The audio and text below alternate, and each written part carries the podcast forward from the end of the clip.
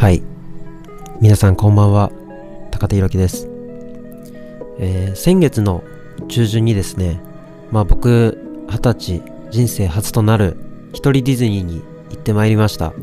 まあその模様は後日 Vlog として僕の YouTube チャンネルで公開するんですけどもまあ今僕が一番力を入れたいというか今後の活動の軸になるんじゃないかなと思ってるほど、えー、すごく、まあ、力を入れようと思っているのが一人コンテンツでございます。まあ、具体的にどういうものかと言いますと、まあ、一人で美味しいものを食べに行ったり、まあ、旅行したり、まあ、アウトドアに挑戦したりだとか、まあ、一人でお出かけする様子を記録した Vlog コンテンツを充実させようと、まあ、前から思っていて、まあ、その練習一発目として、まあ、一人ディズニーに行ってきたんですけどもやっぱりあの想像してた以上に周りからの声はすごく多かったです。僕結構ディズニー好きで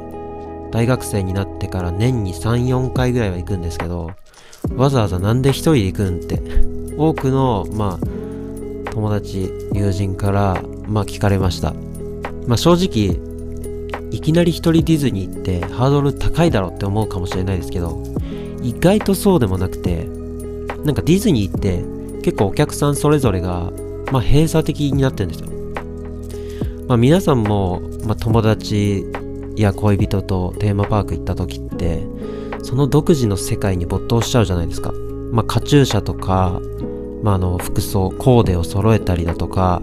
まあ、写真に夢中になったりだとか、まあ、そういった自分たちだけの世界に、それぞれが、まあ、夢中でいることによって、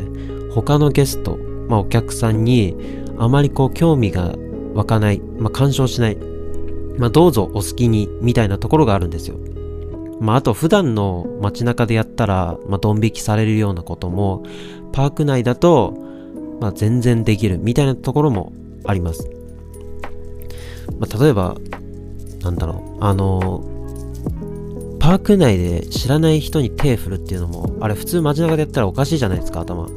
ていうのも、まあ、パーク内だと全然できる。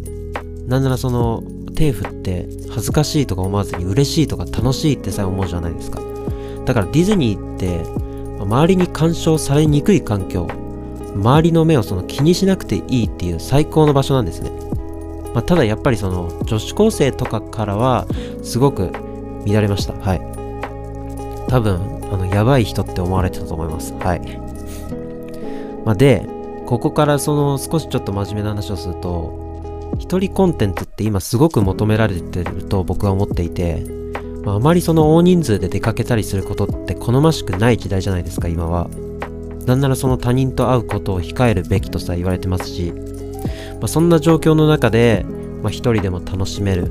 まあ、こんな楽しみ方があるっていうのをその発信していくことが必要とされてるんじゃないかなと